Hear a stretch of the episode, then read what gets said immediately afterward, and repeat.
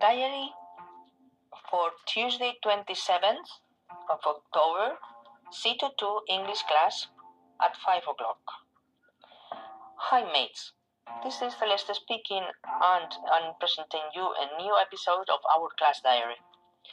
At the beginning of the class, Mia gave us some basic instructions to access and enroll in the virtual classroom to follow the virtual lessons on our first teaching Friday, which is the 30th of October. As a reminder, just tell you that schedule for the following Friday's virtual lessons can be found in the course calendar. They will appear in green color, and you will see the link to the calendar in Via C22 course homepage when you enter the, uh, the Aula Virtual. Please make sure that you have received an email from her called Virtual Classrooms from the 30th of October where she gives detailed instructions and find enclosure, enclosed as well a video with full explanations about the virtual classes procedure. After this point, we continue with some more introductions, and in this occasion, we got to know more about Patricia, Angel, and me as well. Once the presentations had finished, we went through some pronunciation practice with Bia's unconditional help. So, following the topic traveling, we started practicing the names of places such as different countries and their nationalities. And first of all, we wrote down in the chat how many of them we knew, and secondly, we read them out loud to improve, to improve our pronunciation skills.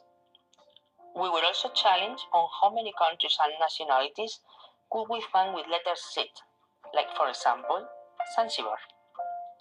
I found three. How many of them can you find? Next, we were assigned a group number to discuss about problematic destinations, giving reasons for what we thought that could be wrong with them. In this occasion, those destinations were Naples, Cambodia, Equatorial Guinea, and Indonesia.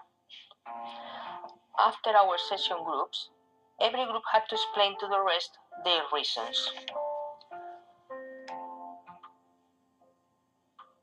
Under the question, what is the grammar rule behind the verb forms in this sentence, we practice an activity in which Bia taught to us the use of the subjunctive forms when using different ways of giving advice about something.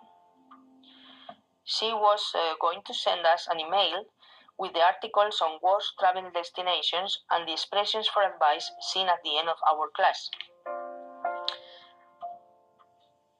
Bia proposed to us to write down two or three pieces of advice for travelers regarding to the destinations assigned to each group. The most gripping thing for me was to learn how to pronounce certain countries and their demonyms or nationalities. So, for example, the demonym for Spain is a Spaniard, not a Spanish. And to end with, what I think we're going to do next Thursday in class is to continue practicing with the subjunctive forms, and I suppose that some kind of activity related to a current topic which is always surprising and interesting. Knowing Bia, you know, classes are always a box full of surprises. See you soon, mates. Have a nice long Halloween weekend. Bye bye.